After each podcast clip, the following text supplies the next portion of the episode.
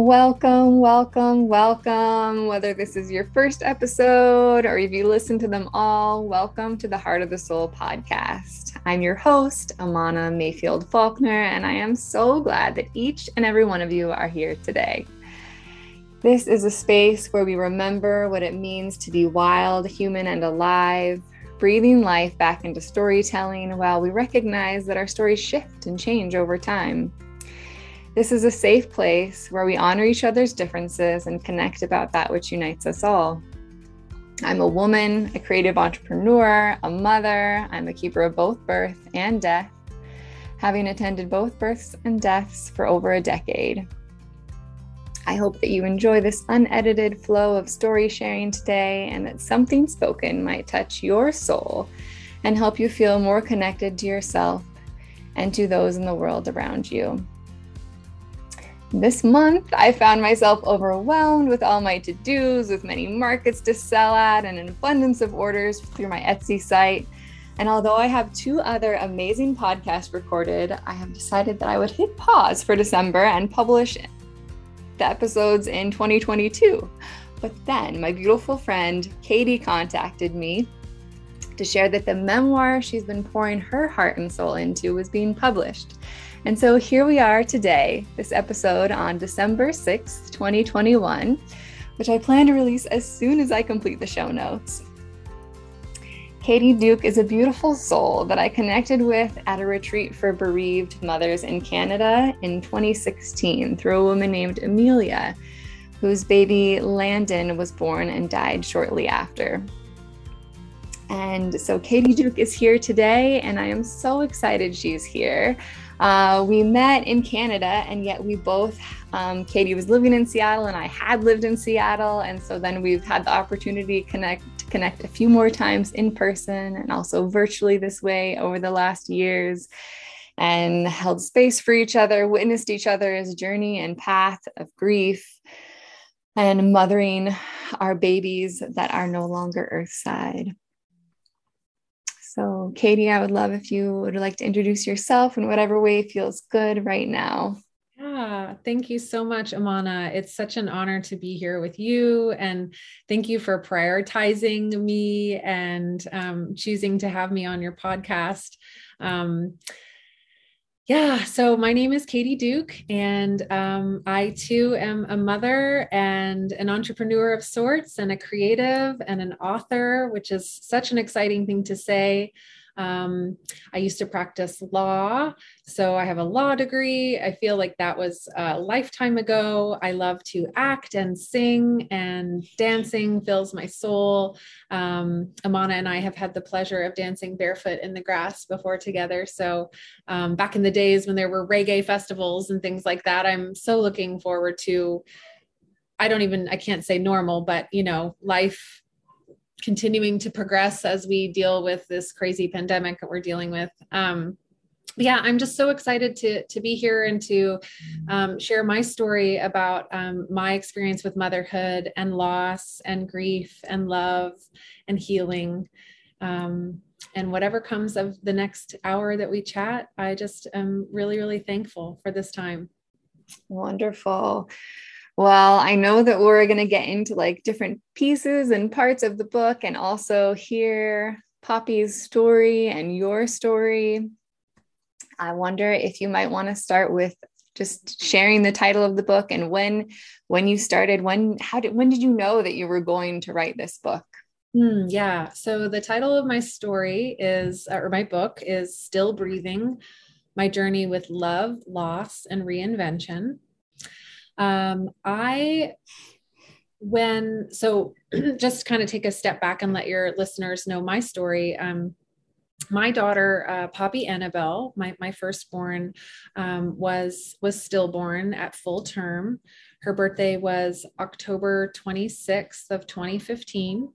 Um, we were, my husband and I, Eli, were very excited to welcome our daughter into the world. And uh, I actually went into labor on her due date, which was October 25th. We were given the green light to go to the hospital after I'd labored at home for several hours. And um, we found out uh, shortly after arriving at the hospital when they couldn't find her heartbeat through the monitor that she had died.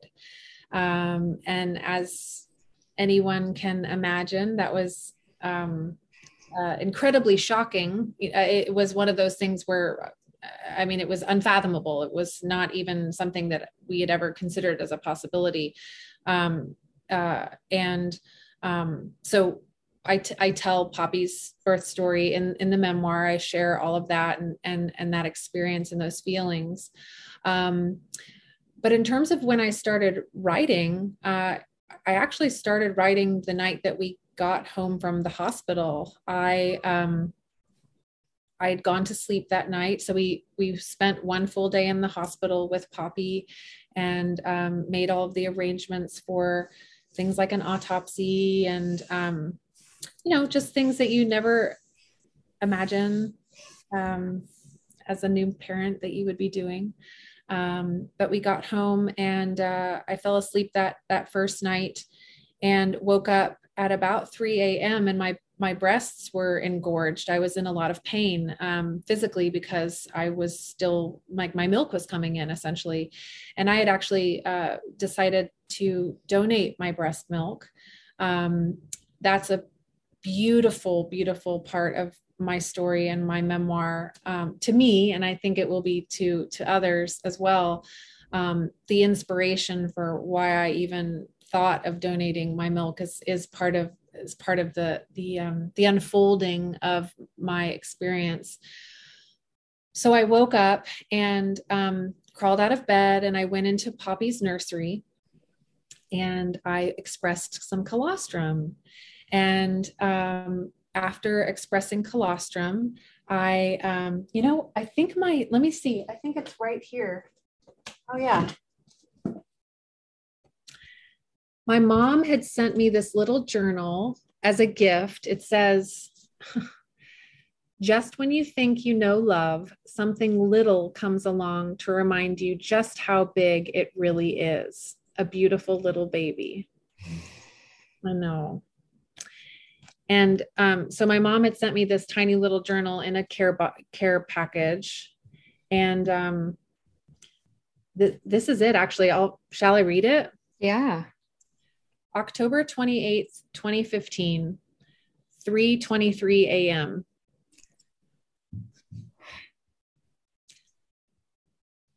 I'm awake. I forgive myself. I forgive Poppy. Poppy forgives me. Poppy is an angel, loved perfectly during her time on earth. Now she is loving us from beyond. I woke up and had the idea to try a 10 day Vipassana silent retreat. I had a vision of the phoenix rising, a powerful magical bird. I can heal and rise above this pain and tragedy. I will meditate and breathe into and through this experience. I will allow all the feelings to be a part of me. When awful, destructive thoughts come, I will not hold on to them. I will not give them power. I will not give them time or credence. I will ask for help. I will ask for other people to give me some of the strength they can spare. I will take care of myself and honor my beautiful spirit and my gorgeous earthly body. I will not forget the joys of pregnancy, the joys of my marriage, the joys of everyday simplicities like a long walk, a hot shower, a nourishing meal. I will remember. I will reach out to those who have suffered before me and those who will suffer loss after. Wow. And here you are living this. I know. I did not know that I was going to read that. Um, and you know what's so interesting to me about my handwriting. Do you see how clean and tidy it is? I was writing so slowly and just allowing those words to come out of me in that moment. I mean, I remember sitting in this glider, and this is part of my author's note, which Amana, you've had a chance to read, but I was sitting in this glider that we had gotten for Poppy and you know that I had anticipated all the nursing and all those moments and stories and reading and everything that we would do with her. And here I was this the tick tick tick of the clock on the wall silence you know and having woken up and having this very powerful dream which is also part of my which is also part of this the my memoir. Um but being being with myself and and I don't know how I said these words. I don't know how I had the what I forgive myself? I forgive Poppy. like what does that even mean? Like how did I and so I you know I can and and the the thing is is that like oof it got rough. Like this was this was written still in a state of total shock. Mm-hmm and none of that having worn off. And of course having already felt so much sadness and so much i mean already just the depths of the pain that i had experienced having given birth to her and holding her and being with her. But like i really accessed my essence. This was really me tapping into that goddess that energy that that that knowing within that i would somehow make it through. So to answer your question I started writing immediately. And then I read other books of other women who had had similar similar experiences and they inspired me to say, okay, this is something that I can actually put out into the world and I can use healing not only I can use writing not only as a means to heal myself but also to help be a piece of someone else's healing process. Mm-hmm. Um, and i mean that was six six years ago. I mean december 6 yeah i mean it was she she would have been six this past october. So i mean i wrote that over six years ago and there's been a lot of healing and a, a million and one tears and depression and and therapy and anxiety and ptsd and all the things that i've worked i continue to work through a lot of yoga a lot of meditation a lot of you know a lot of work to heal and a lot of connection. You know it's for me community is so huge and being connected to someone like you and going to that grief retreat and knowing that I wasn't the only one that goes through this to see other women who for all intents and purposes should not have had this happen to them right? Like yeah. Right? Yes yes yes Yes, it was so being with other mothers that had that were still breathing. I love that you titled your book um still breathing that we were all able to yeah connect together and witness each other and feel less alone like and that's what your your book will do too. I know more women will pick up your book and feel comforted by knowing that they're not alone. And like we spoke before this podcast started that you know the number of babies that are still born every year is well, would you remember the number like 24,000 in the United States? In the United States alone, the CDC, yeah, says that about 24,000. And that, that, and I've, I've actually, it's interesting because I've had those moments where I've considered giving up on myself, giving up on the project, giving up on the book. Like, why am I doing this? Like, why am I going back in? Why am I choosing to remember? Why am I putting this down into words? And, um, and then I've had to think about, I've chosen to think about all the other people that this has happened to. Um, so since Poppy was born alone in the United States, 150,000, right? That's a lot. That's a lot of mothers and fathers. That's a lot of babies that that's a lot of dreams that's a lot of expectations that's a lot of planning and and things falling through and a lot of grief so we're definitely not alone um sadly. Yes yes. And um when right now in our culture it's a hard it's so it's an interesting dynamic like i think about this like we don't speak about um babies dying. And when you know i was pregnant i didn't you know i knew that it was a possibility and some some people haven't even known that it is a possibility because we don't talk about it enough. We don't talk about it a lot. And yet a pregnant person i'm not like going to pregnant people and saying you know your baby could die. Like that's not a thing either. But i do think these stories are important to share. They are. I i um I did a, a, little panel discussion with some other authors that I'm uh, collaborating with, and um, we were talking about the power of storytelling to heal trauma and how storytelling is is a is a powerful tool.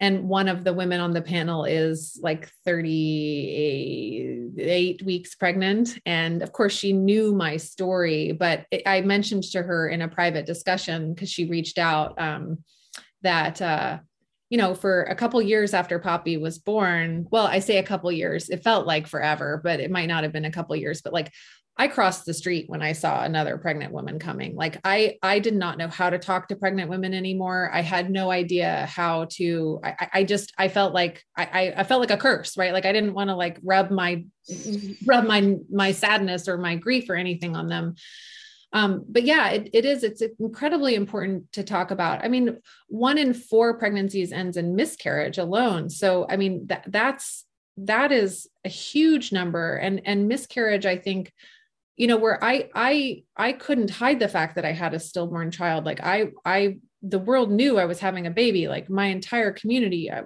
we'd had a baby shower there all of it you know all the things. Like i had a nursery i had a, the car seat was in the car you know but for women who um, who have miscarriages, something that I realized and put together only after Poppy died was that this cultural practice we have of waiting till the end of our first trimester to tell people that we're pregnant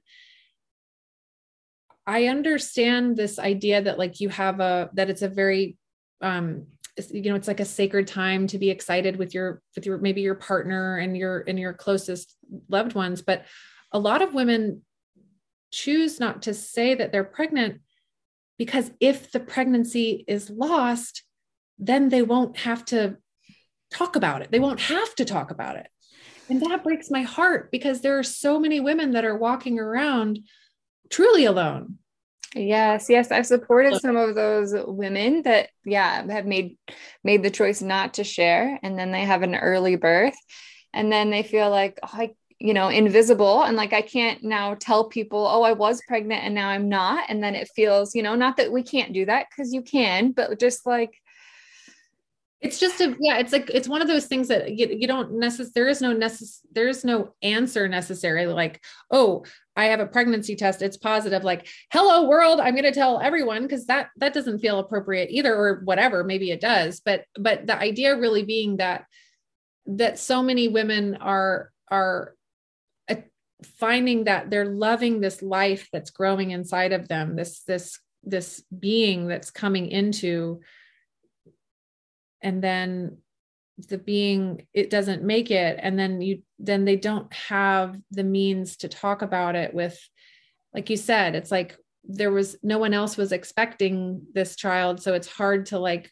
say oh i anyway i i i I'm stumbling over my words because I haven't had a miscarriage and I don't know that experience personally. But what I do hope, and I am seeing a change, is that women are starting to talk about it and they are starting to acknowledge that there that it is a very real loss no matter how far along you are in any pregnancy as a mother as a person who is pregnant you know um there's there's that those dreams they form immediately yes know? when you know like when your due date is you're thinking about you know that that birthday and Um, and I also acknowledge that there's no like one right path and that some women, you know, hold it to themselves and that feels best to them. And that's, you know, okay. And I also just want to normalize like sharing to people that we are pregnant even in those early weeks if that feels good.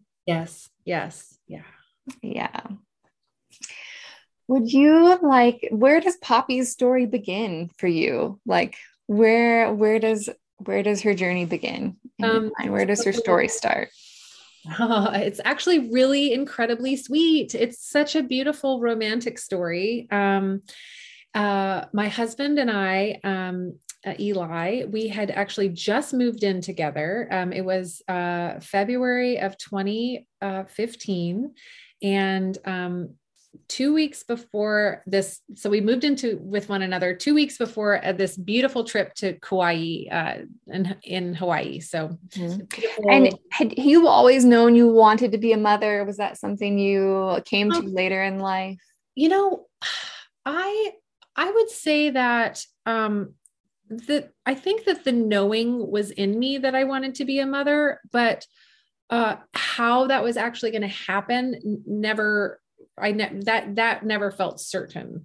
Um, you know, w- because I was practicing law. Um, you know, okay, I've got this career, and like, when will I have time to have a kid, and when will there be enough money, and when will it all make sense, and you know, w- will I go back to work, and w- or will I be a stay-at-home mom for a couple? You know, like all of that sort of like linear logical thinking. Um, uh, I, I, I didn't know how that was all going to come out, but I will say that when Eli and I started dating, um, and a couple months into our dating, he, you know, he shared with me very honestly that he wanted to be a father and that he that he hoped that that was something that I wanted. Like I found that very attractive. I was like, oh goody, like to make babies with me. Like we're gonna have a family. Like I was really into that. Like I I I could get behind that. And also I think with so many so many women too who want children but then like when you're not you know when you're single and you're supporting yourself you're like how, where to like i don't even have i don't even have the human the other human to make this creature with. So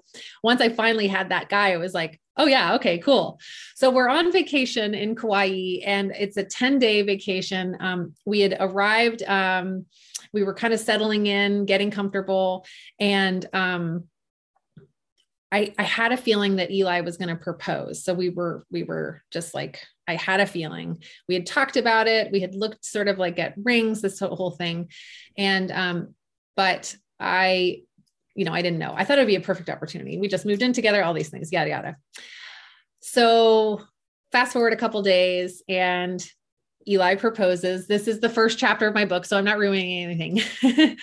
and um, and I had been feeling a little wonky, but wasn't really paying attention to um, how I had been feeling, other than just excited about this trip and wanting to be proposed and all that, wanting to get engaged, all these things. So then Eli Eli proposes to me, and the very next day we go for this incredible hike, and we go out to Waimea Falls, and it's just stunning. And I can't wait to go swimming in this freezing cold um, swimming hole, and get, we go swimming. It's just incredible. But again, first chapter of my book, so not ruining anything.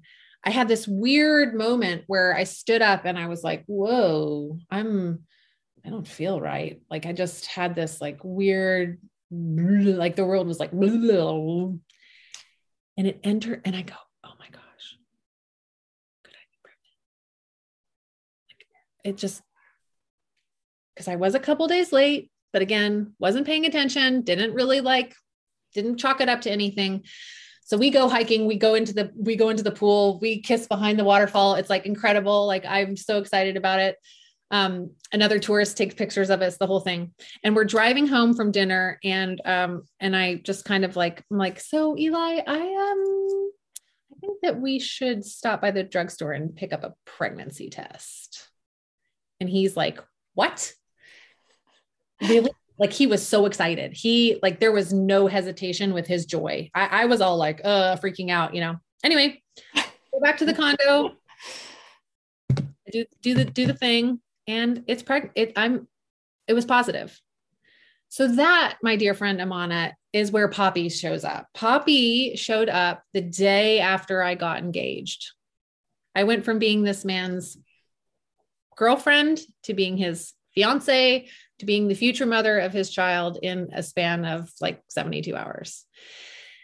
And it was very overwhelming i will not lie. Like when i saw those that pregnancy test get positive i was i i like my first reaction was no no no no no no no no too soon too soon. No it's too soon you know? And then within like an hour and a half we were both like yay! Oh my god this is so incredible! And eli was so excited. He was like i'm so glad that i proposed to you yesterday. Like what timing I mean, it was really, really incredible. And then we just totally got into it. And like, I immediately stopped drinking coffee and there was no more lunch meat and like all the things, you know, were like, and I downloaded, so I downloaded an app. I think it was like, I don't even remember now what it was called, but downloaded this pregnancy app.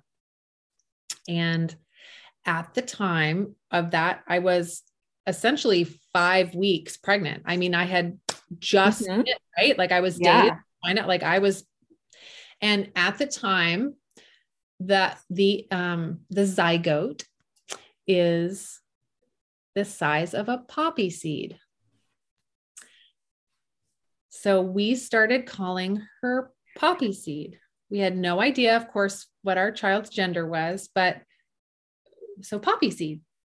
And for, so so poppy, so so it was it was much later in in our um in our journey with pregnancy uh, and it's funny, I've even come across like lists like where I'd written out like potential names for her.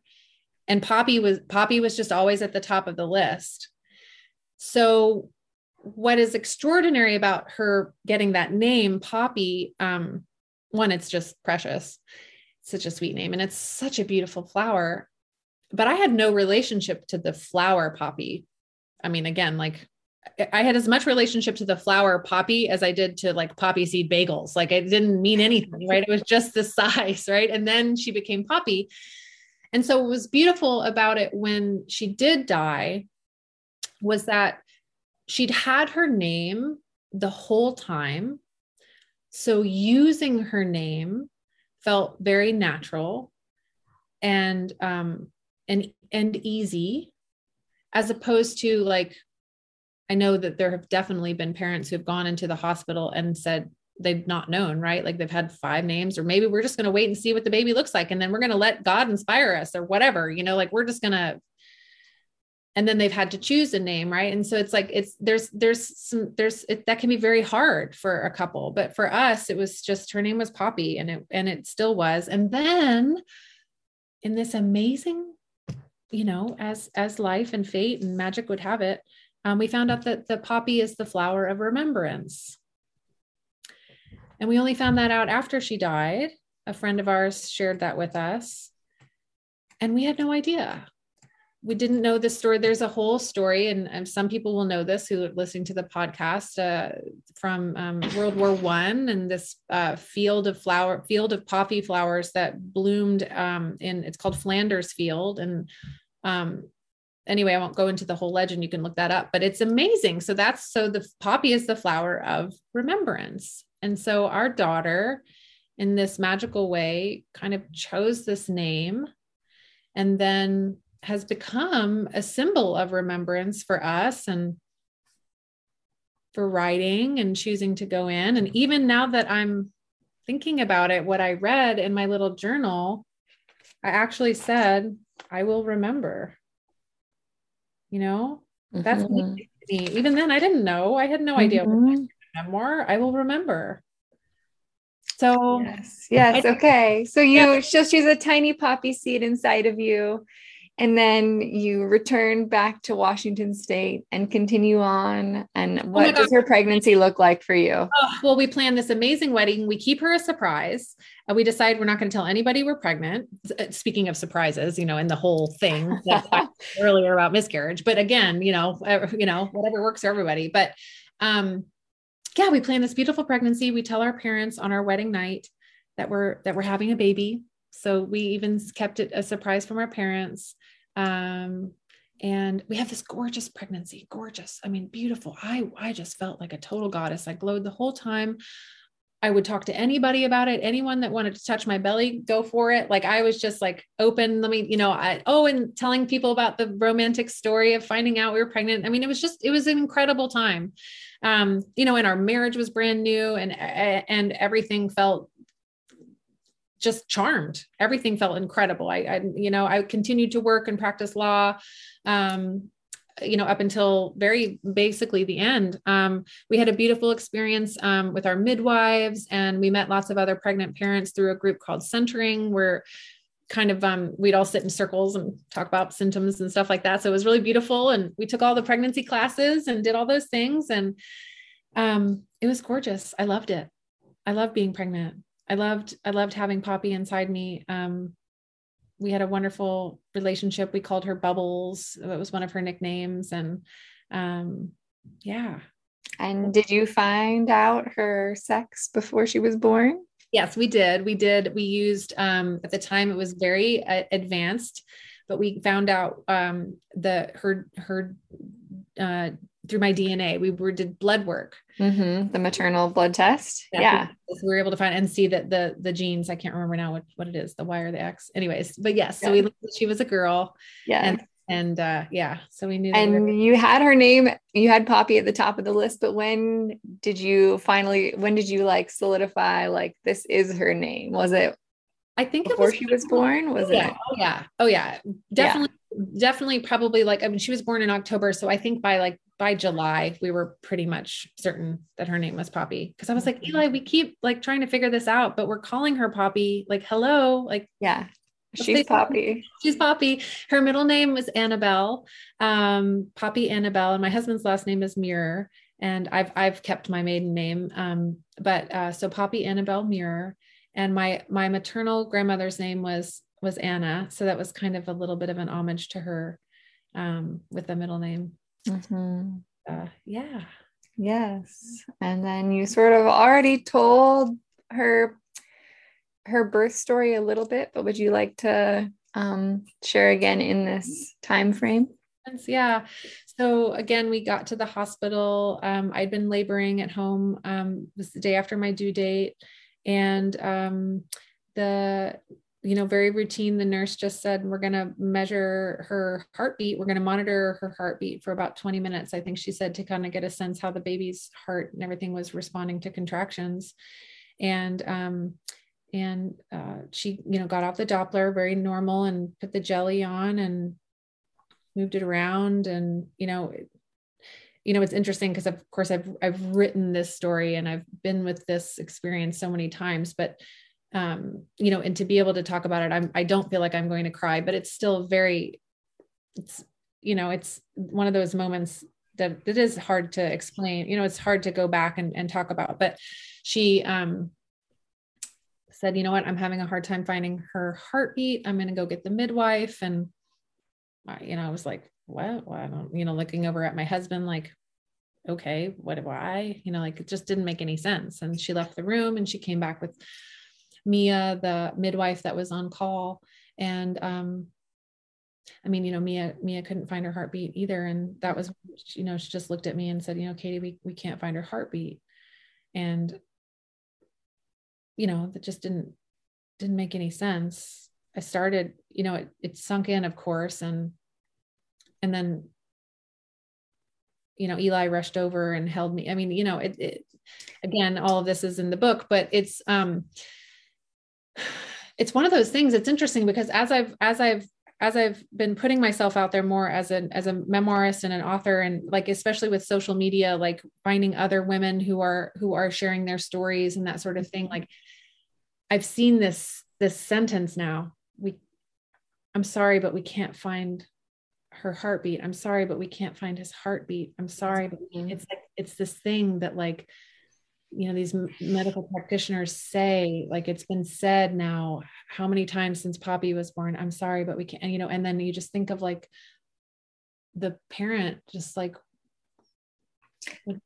you know like what do you mean? I feel like yeah like it's almost the language that they use because they don't say your baby's died.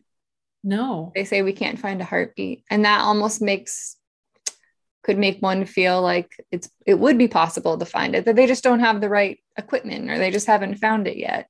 Yeah, yeah i remember asking that question. You mean she's dead? I i did mm-hmm.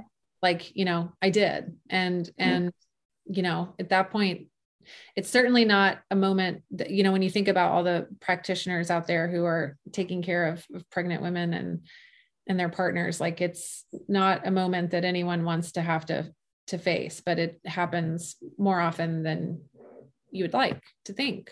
Mm-hmm. and then you know i had the experience of course of being in the hospital in labor. Mm-hmm.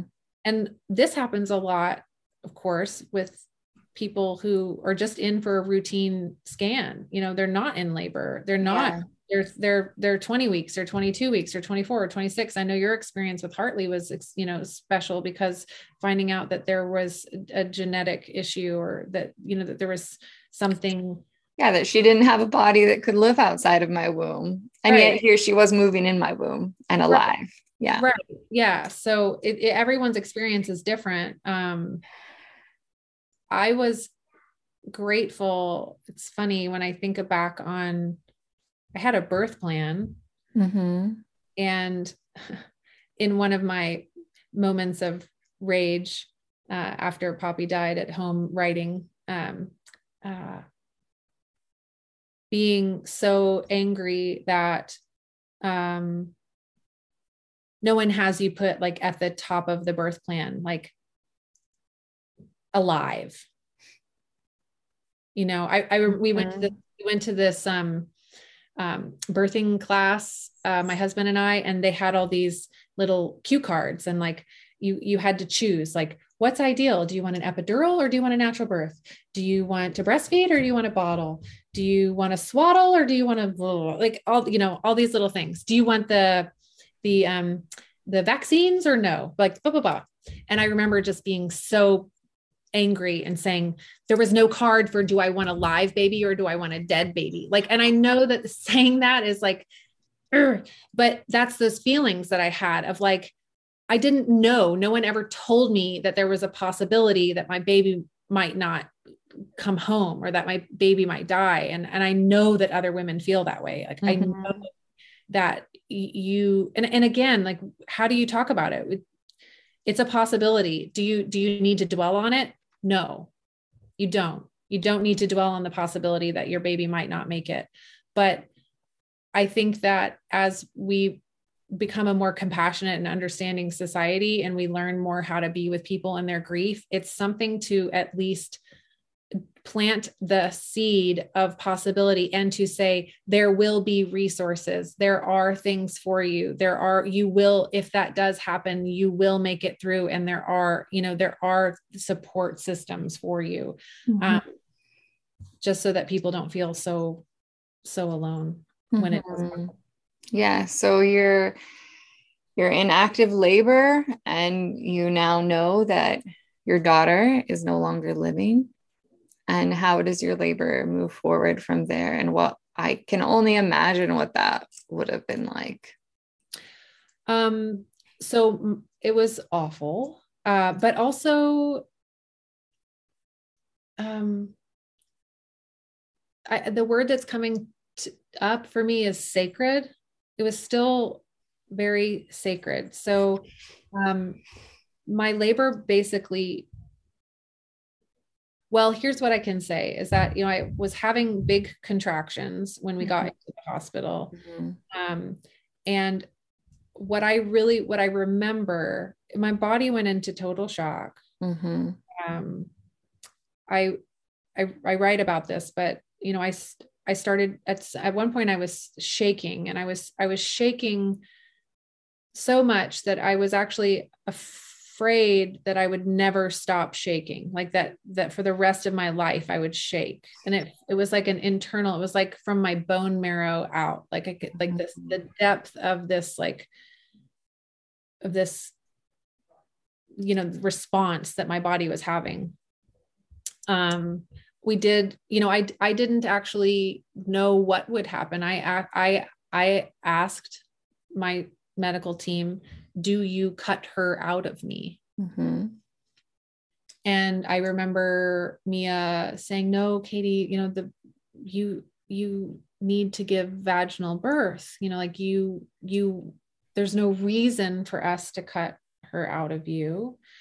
You'll want to give birth vaginally so that it preserves your possibility of having vaginal birth in the future if you decide to have other children. Whoa. Yeah, there's so much in just that. And and then going, "Oh, okay, I still have to give birth." Like, "Oh, right.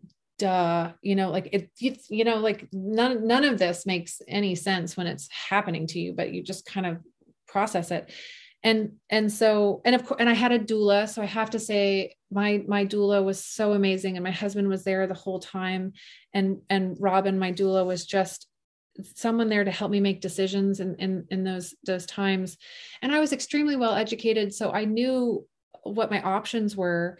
Um and i remember at one point like all of this is happening. I'm being told that i still have to give birth. I'm shaking in a way that like i think i'm it's never going to stop it doesn't nothing is making sense. And then my contractions started again. Then i start then i had then then i had another contraction. And i was like oh my god give me an epidural. I was like no I, I I cannot feel this. Like I I had zero intentions of asking for an epidural. Ideally, I didn't want one, but at that time I was like, "Oh hell no. Stop this. Like this is cruelty on top of cruelty." So mm.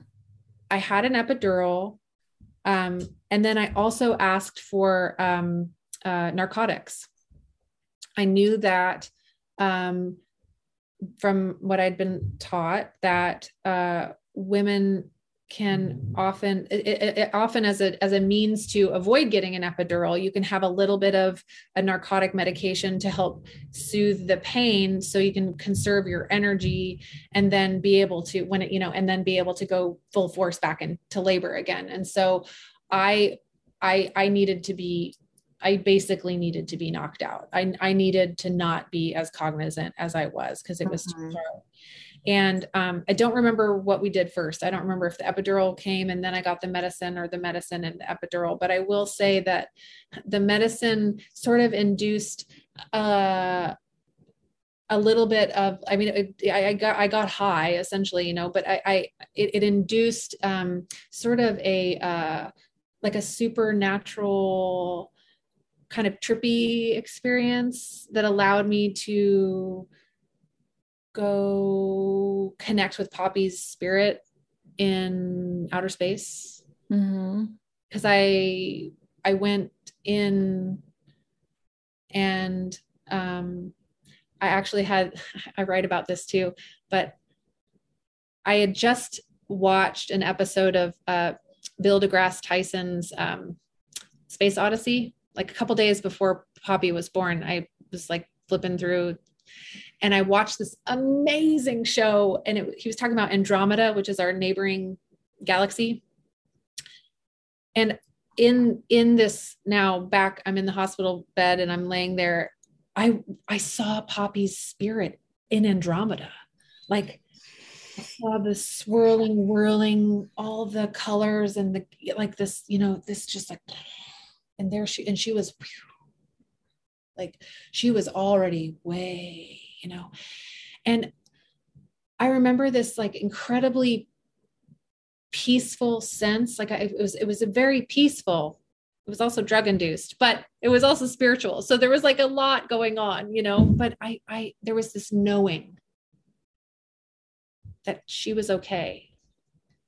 Now did that mean anything for like the months and months and months of aching agony and grief? No none did it mean that like I held on to that and was like, oh, she's fine. She isn't, no, no. But in that moment in the hospital, it was very uh, powerful. It was very powerful for me to have that sense of, um, wow, she's she's off and on and doing doing there are other things there are other things there's something else happening out there. And and that i will say you know when i think about now 6 years of healing and making sense and making meaning of this story making meaning of my experience definitely come to believe that poppy and i have had experiences together in past lives and that this incarnation for her was something that she needed.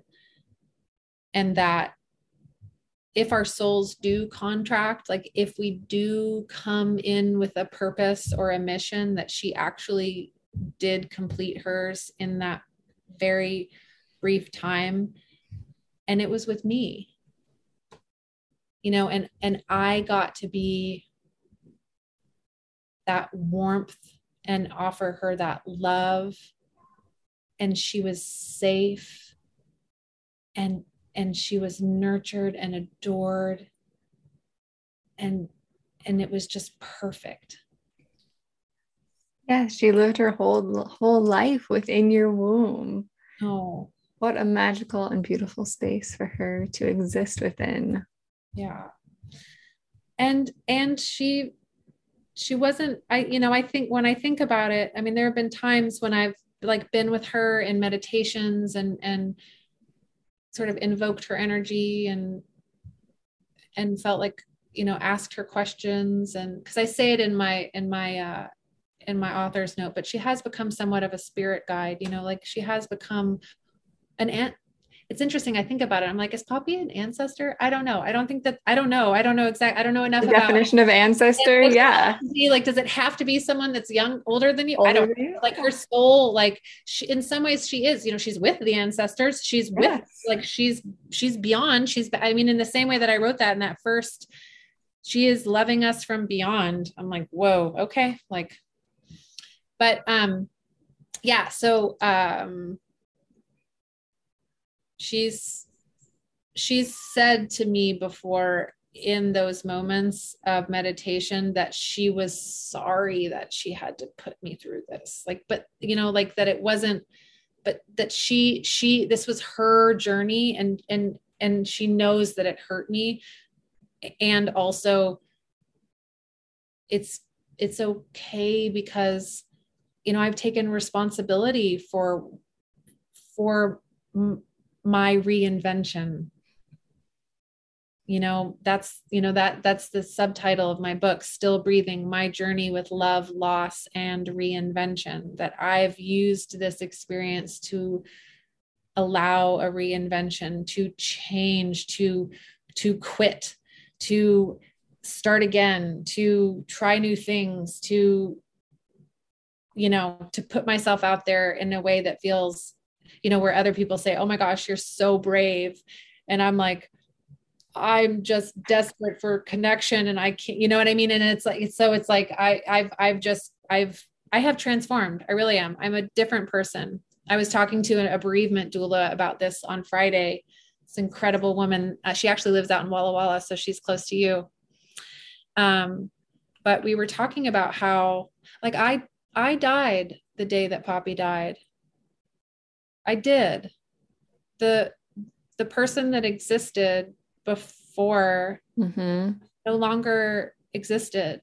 The, there was a veil there, you know, there was a, a change that could not be unchanged. There was something that I was no longer. And and and in many ways, for a long time, I actually identified like you know you, th- think of those first 12 weeks after the baby is born as the fourth trimester mm-hmm.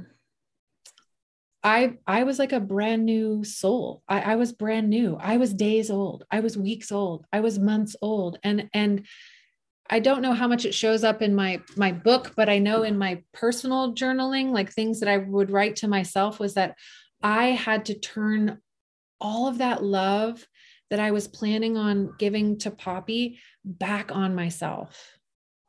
I had to parent myself. I had to mother myself. I had to nurture myself and take care of myself in ways that I never had before. And in many ways, I'm, you know, I still do that. I mean, my grace and self compassion and self kindness are just like so vital for me in my life now and making mm. it through every day.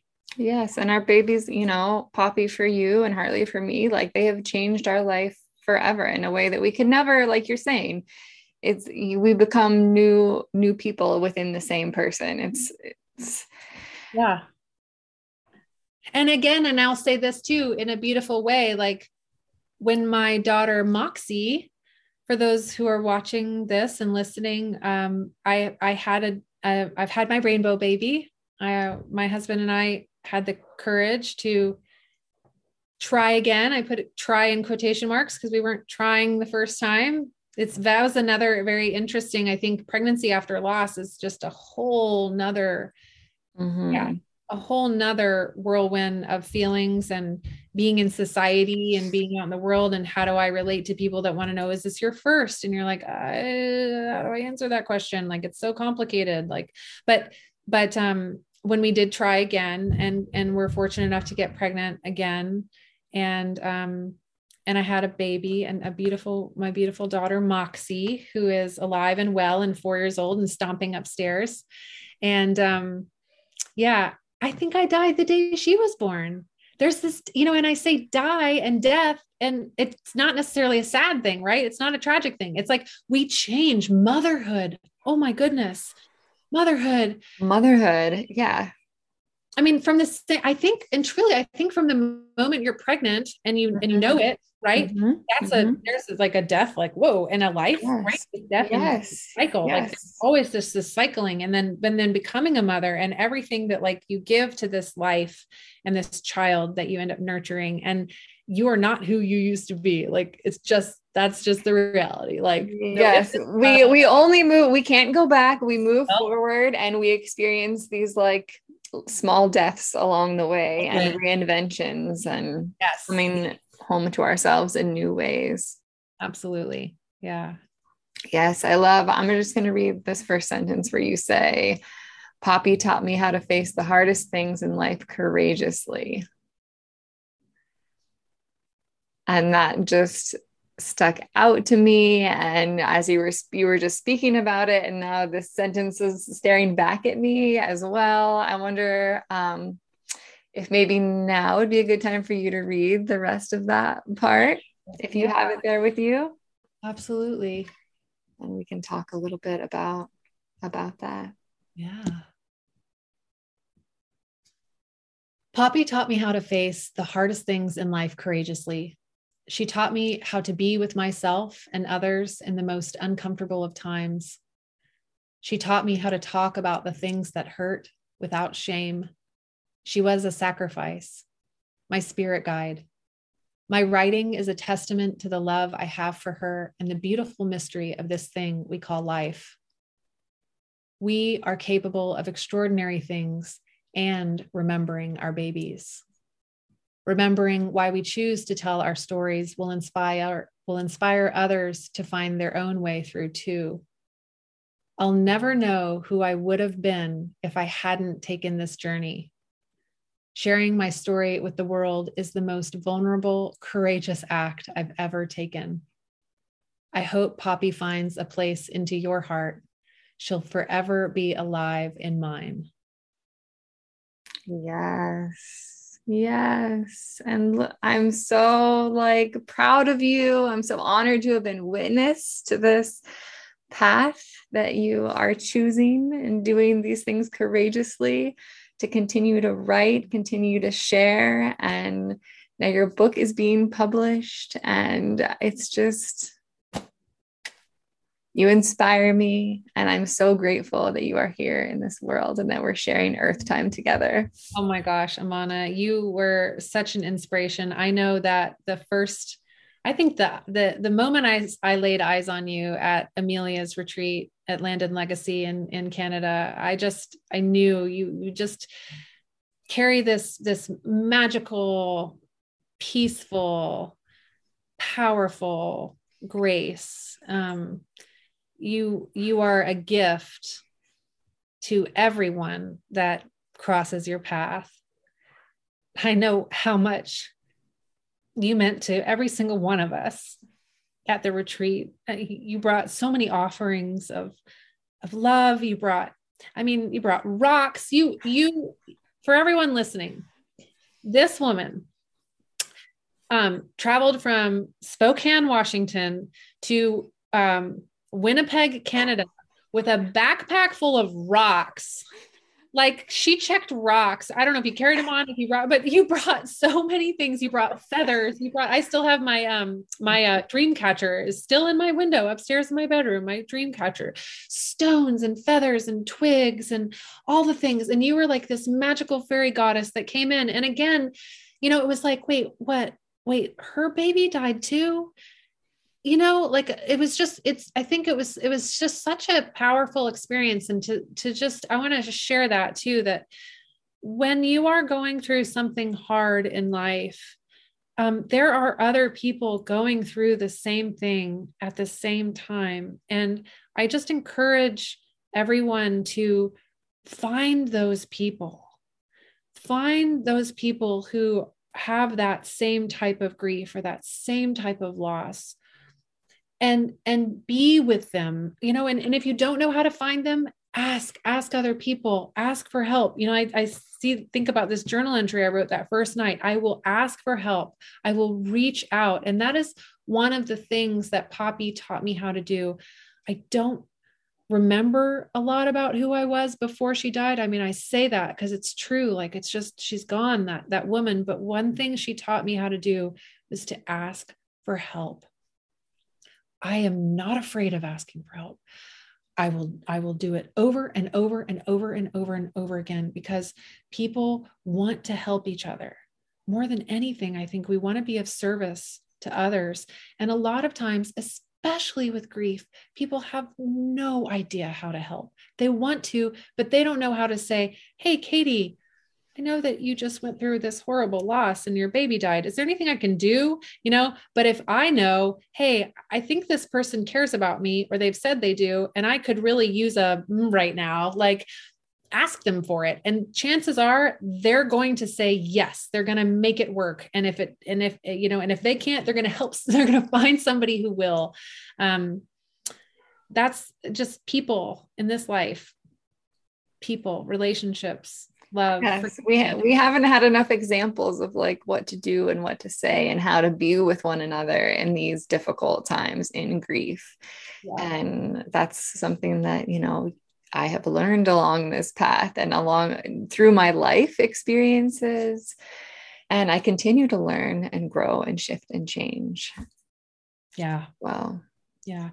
And I think self self forgiveness is so big too because even as i know how much i've learned about how to be more sensitive and to be you know more aware of how i say things um, there's always i continue to find ways to stick my foot in my mouth I'm embarrassed and I go, oh gosh, wow. Oh, look at that. There's another blind spot, like another blind spot. I didn't know that, you know, and so we as as our world expands and as as as people who are not used to being seen are stepping out and being seen, there's opportunities to shine light and and and help others um, express who they are and experiences that they're going through and also to continually offer ourselves compassion and grace when we goof up when we when we aren't sensitive or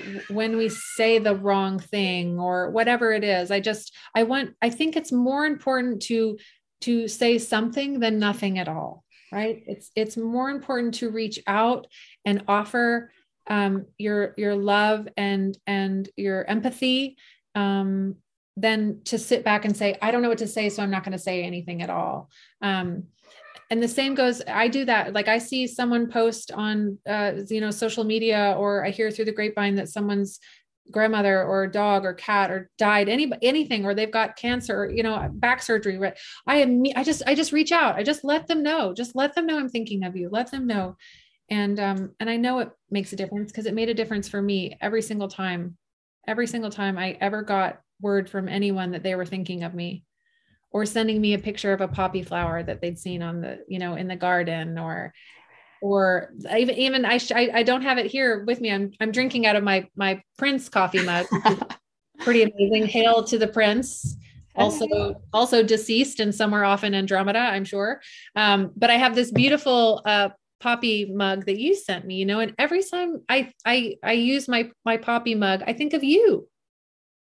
Right? I mean, I think of Poppy, but I think of you, and it's those connections, right, of the people mm-hmm. in our lives that um, that matter most. Yeah, I think this is a beautiful reminder to those who may be listening who who have someone in their lives that has maybe experienced the loss of a child to just remember that you know for my experience as a mother one of the like pain points has been like if i'm not remembering who is you know so yeah. if you are remembering that child that is no longer earthside, reach out and tell that mom because it does matter to her and it will make a difference to her. Mm, absolutely. So, so much. And um, I know we're getting close to the end of our time, but I would love, I feel like the tool that you shared about the remembering space would be a beautiful way to close and be a possibility for other people to bring into their practice that might help them along their path. Absolutely. I'd love to share that. Um, so I came up with this idea that I call the remembering space. And um, and it's beautiful actually. In your intro to the podcast i noticed both of those words were there this that this is a space for remembering. You said that. And so it's just incredible how i say i came up with it but you know i was i was blessed to come up with that idea. And and what it was what it is for me and what it can be for others is creating a ritual around a around remembering. So in other words, it's like in, it's almost like intentional grieving. So mm-hmm. for me, it's um it came about in my writing process. So for any of you out there who are writers, who are who like to journal, um, whether it's in you know paper or your laptop, um, as I had committed to writing this memoir, what I found was that it was sometimes oftentimes very hard to just sit down and like write about write write a story or, or try to capture a memory of something. Um it felt you know like it could be it could be uh, disruptive and it could like stir things up in me that then i kind of carried throughout the day. So the idea is um, for yourself is to be very intentional and, and ritualistic around going in to remember. So what i what i did was i would do something like light a candle and um, and then i created a mantra for myself that i would read. And i i've got my little post-it note here with my mantra. And and when i would before i would write i would light my candle i would get centered and then i would read this to myself. I sit down to write in service of humanity and the cycle of life and death to which we are all a part May my heart and mind connect to that force of love that binds us. And for me, reading this as I went into that space reminded me of why I was choosing to go in. It was to tap into love. Um, it was to honor the cycle of life and death to which we are all a part and that none of us will escape. I know it's so interesting having my four year old, she asks me amazing questions about death and dying, pri- probably because of who I am and who her big sister Poppy is. I don't think most kids are that curious. But um, you know, she's heard a lot about it. And so, but yes, but we're all going to die, right? Like this is all impermanent. All of it is just like and and our breath is the only thing that we have that is constant, right? We can always come back to our breath. And so I would write, and then when I was done, I could close out, I could acknowledge what I what I'd written and what it was in service of, and then I could blow out my candle. And then it was like, okay, all right, I'm back to the present now. I'm back in in this world, you know, and I can go wash dishes or go change a diaper or go whatever it is answer a text message whatever i have to do. Um, and know that i put my heart and soul into the writing and that now i can celebrate right Yes, you created this like clear, sacred container for this time for remembering, yes. for writing, for whatever it was that you need. You know, most of the time for you it was writing, but for other people, it could be just looking at pictures of your baby or remembering in a, different way that feels good to you. Absolutely. And then also, you know, creating that space and then right. moving forward with your day. Right. And being able to come back to the present. And I know, I mean, I do a lot of breath work too, but, you know, closing out and taking a few deep breaths and just, and knowing okay it's now it's now and that and and of course i've learned things like i've learned tools through also through therapy and about how to you know help my body um integrate a lot of you know a lot of integration of the trauma and the things that have happened and to help my body and my nervous system know that I'm not in that space anymore, right? Like mm-hmm. I'm not shaking anymore. Like that was temporary, even though it felt like it could be forever. But, you know, really training my nervous system to know that it's safe, getting into that rest and digest state instead of feeling like I'm running away from a tiger. yes. yes. Well, I will include a link to the link to your um, book video that I have and things in the show notes, but will you also speak where yes. people can find your book and how they can support you? Absolutely. So, yes. So, my book currently, um, right now, I'm running an, uh, an Indiegogo campaign to uh, fund the publishing of the book. Um, hybrid publishing is a really new and exciting form of publishing for authors. Um, it's a, a combination of the traditional model that we think of and also self publishing. So I have a publisher called New Degree Press. Um, New Degree Press is an incredible organization. It's a B Corp. Um, so they put social impact over profits. Um, and I've got an incredible team of editors, um, designers, all of it. It's, it's so exciting. I with working with them, I have uh, I am crowdfunding the publishing, the actual publishing costs of the book. I started my campaign on November 21st.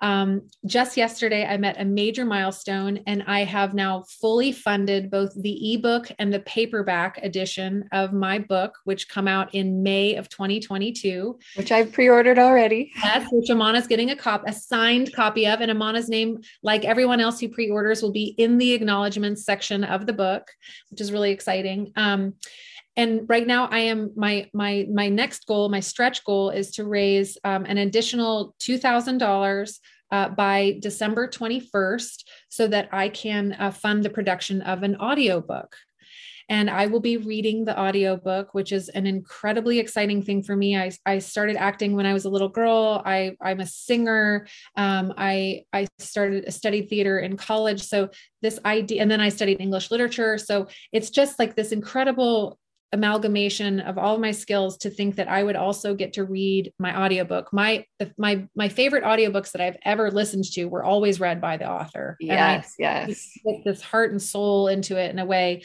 um, and I would just love that challenge. So between now and um, December 21st, anyone can pre order a copy of the memoir. Um, and then you'll also be a member of my author community, which I'm going to start sending out newsletters and um, about the actual publishing process. I've got more revisions that are coming. I'm looking for beta readers, people that want to help uh, give feedback if they're interested. Um, one cool part of the um, crowdfunding uh, perk is that uh, all of my author community will be able to help me pick the final design for the cover of the book. Um, the pictures that you'll see in the Indiegogo campaign is just a mock up. It's just, you know, a very simple mock up of a cover. Um, so there's lots of cool ways to be a part of this process. And for anyone who has ever wanted to write a book or is writing a book, it could be an incredible thing for you to see my process unfold. Um, and I just love to have more people along for this journey and to get the word out there so that when the book is available on Amazon um, and in bookstores like Barnes and Noble and Third Place Books and Elliott Bay Bookstore and all those other bookstores. Um, you know, it'll already have an audience, and there'll already be advocates out there saying, "Hey, I read this incredible story by this woman about her daughter and her journey, and I want you to read it too." So Yeah. Thank you so much, Amana. Yes. And for all those that are connecting with you in your ways, would you like to share about how people can get in touch with you for life coaching if that's something that they would like as well? Yeah. Thank you so much. Um, so, my email, if anyone is interested in um, talking about coaching, is Katie Duke Coaching at gmail.com and um, and then for you can also find all of the ways to connect with me like through instagram. Um, I, i'm klassy katie on instagram. That's classy with a k k l a s s y k a t i e. Um, there's my email. Um, and uh, and then if you do want to go, Amana will put a link to the um, Indiegogo campaign in the the I guess the notes of this show notes. Yep, show notes. Um, but you can also go straight to Indiegogo and you can search for "Still Breathing" and you'll find my campaign. Um, or I think you could probably even put in Katie Duke and you'd find it as well. So those are the best ways to find me. Wonderful. Thank you so much for being here today. Thank you so much, Amana. This has been really special. I know that your story will, you know, touch so many people in so many ways that we can't even imagine. So, yes. And to all you listeners, thank you so much for soaking in these stories today. If you're interested in connecting further with me, just follow the link in the show notes and you can schedule your free clarity call.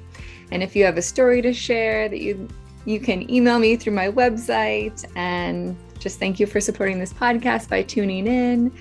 And remember that we are all warmed by the same sun. Be brave, be bold, be love, be you. Yes.